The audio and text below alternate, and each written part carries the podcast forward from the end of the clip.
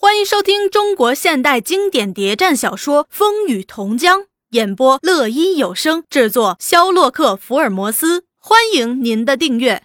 第92集，老黄听完十五的报告，十分焦急，心想，如此一来，大临危矣，便对汪十五交代，好好的工作，稳定同志们的情绪，有事我会派人来的。他们约定碰头地点、暗号。老黄又说，黄洛夫同志没有被捕，看来还在山上，设法找到他，把他掩护起来，就朝清源方向走。他想，无论如何得通知大林离开。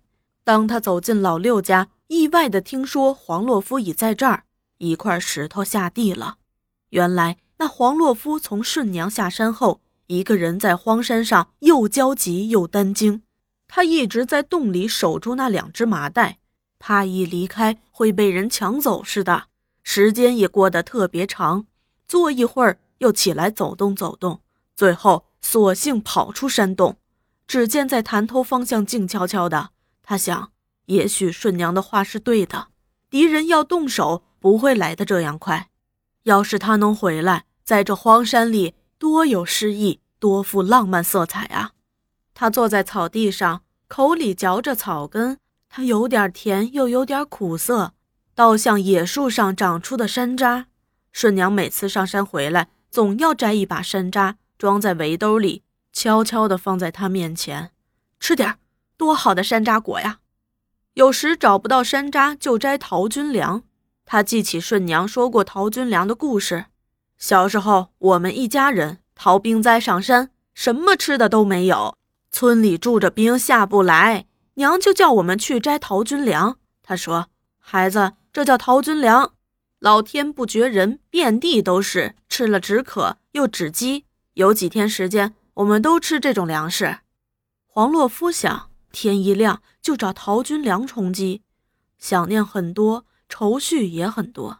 突然听见从村那边传来一阵枪声，他惊慌极了，当时想逃进洞，想想还远，又停住，而那枪声却越响越密，紧接着又是人声，又是火光，他忍不住叫了声苦，但他还把希望寄托在顺娘的机智勇敢上，也许他们抓不到他，打不中他。他等着等着，顺娘没回来，人声却十分嘈杂，几路火把漫山遍野而来，似乎是在搜山。他不能不相信他真的出事儿了，自己也在危急状态中。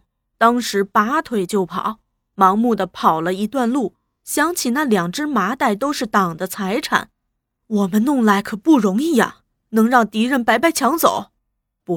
不能。他又回头，爬进山洞，匆匆忙忙藏好。待要出洞，又想起万一我们要再出版农民报，没这些工具怎么办？又回头去找，在黑暗中从麻包里找出钢笔、钢板和一桶蜡纸，往袋里怀里塞好，匆匆出洞。乱走了一阵，但还没有解决上哪儿去的问题。他想，除了这儿和清源，我能去哪儿呢？潭头回不去了，生路只有一条，上清源去。他利用星斗位置大体摸了个方向，七上八下的走了。他记不起是在什么时候下山，在慌乱中掉了一只鞋，七上八下多不方便，索性把另一只也丢了。衣服被野刺勾破割裂，也管不了了。他只紧紧地护住那块钢板、那只钢笔和那桶蜡纸，其余的都不管了。他就是这样，凭着一点记忆、一点信念，向他认为对的方向走，一直到天亮才走到同江边。经过这一夜的惊恐奔波，真是又饥又渴又累，但心情特别舒畅。他想，终于逃出虎口了。担心的是顺娘不知怎样了。他到江边喝了水，洗了面，整理一下衣服，却认不清清源渡头的方向，又不敢问。他一个人悄悄地坐在江边休息了约半个小时，见一个放牧儿童骑在水牛背上沿江岸而来，心想问问孩子，便问，小朋友，上清源渡头往哪条路走啊？那孩子用手一指，沿岸边走，一直走，再走5里就到了。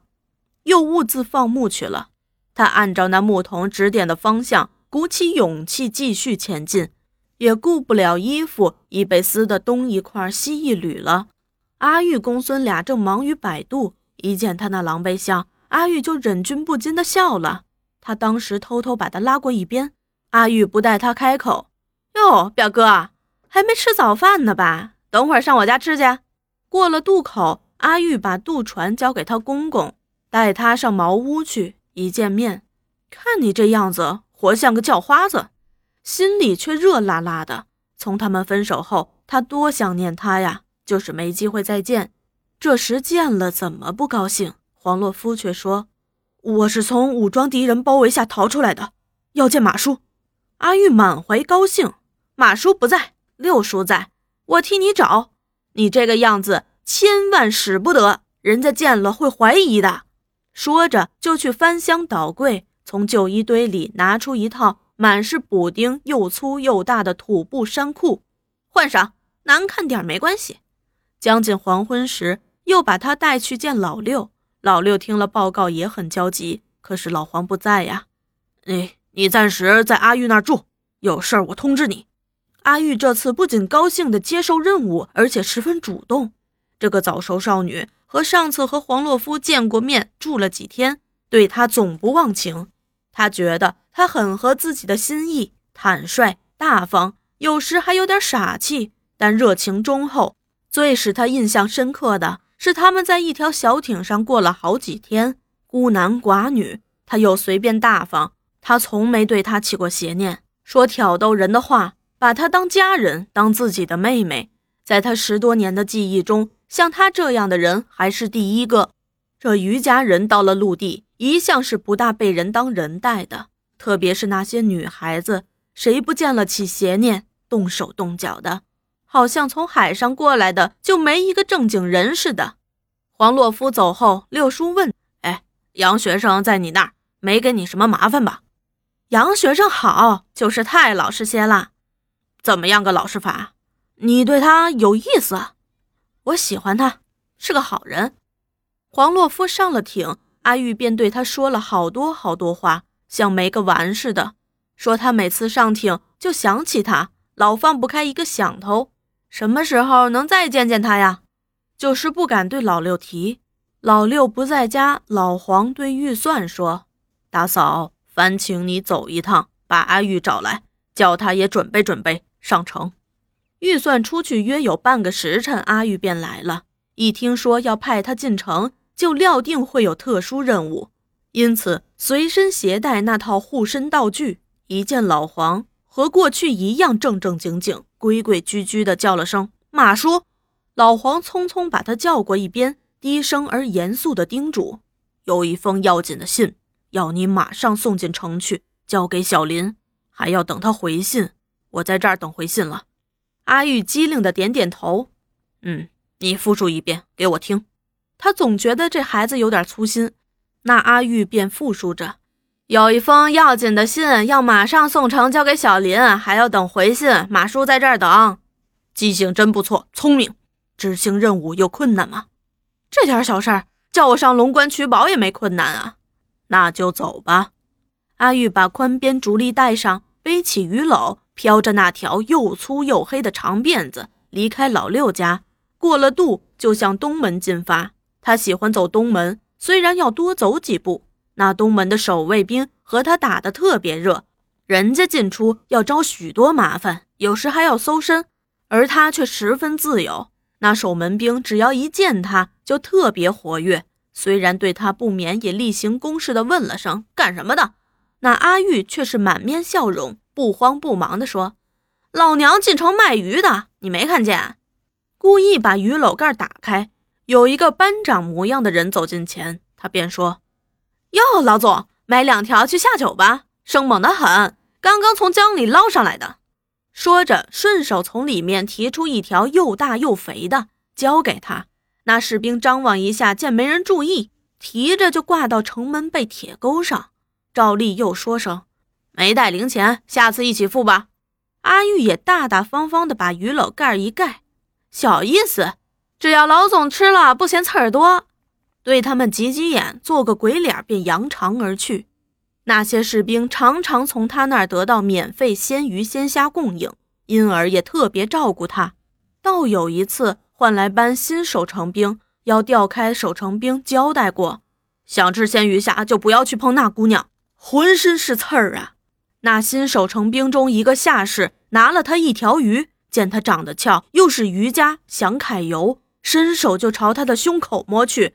他把面孔只一板，圆瞪双眼，竖起怒眉，一手就把他打了回去。哎，你下次再这样，我就不走你们这倒霉的东门。那些士兵见他发起威，怕下次没油水，便都过来说好话，做好做歹的把他劝开。从那次以后，那下士也不敢再毛手毛脚，只希望继续有鲜鱼鲜虾吃。那阿玉进了城，一路走过东门街，转过中山大街，一路见市面零落，行人稀少。从闹过那场大事后，人心似未全定，他匆匆走进贞洁坊，忽见牌坊下当街一滩鲜血，有两头野狗争着舔那血水，过往的人都掩鼻绕进骑楼，不敢从牌坊下通过。他一时大意，也没注意到贞洁坊上有什么，照旧走了过去。只听得两侧店铺有人在笑，他回转身抬头一看，也大吃一惊，连声骂着：嘿，哪个作孽的把人头挂在街中，吓唬人玩。原来在贞洁坊上就挂着一颗人头，他一看又是个女的，一头血污长发。他有任务在身，无心多看，从中山大街又进到余杭街。这时余杭街几乎没人走动，大半店铺只留下一两个人看店面，因为是做批发不做零售的，只有清晨热闹。小林一人在首铺，一见他来就问：有鲜鱼虾卖吗？阿玉见左右没人，便跨步进去，要买趁早，迟了就别想吃了。小林打开篓盖伸手去翻，阿玉早已从怀里掏出那封信，低低地说：马叔叫你马上回信，他在等。小林从篓里挑出几条鲜鱼，说声我拿钱给你，匆匆进屋，把信打开，当时就大惊失色。我来不及回信了，你告诉马叔我马上通知，就怕赶不及，你快走吧。阿玉匆匆离开余杭街，把最后那几条鲜鱼廉价卖了，又赶出东门。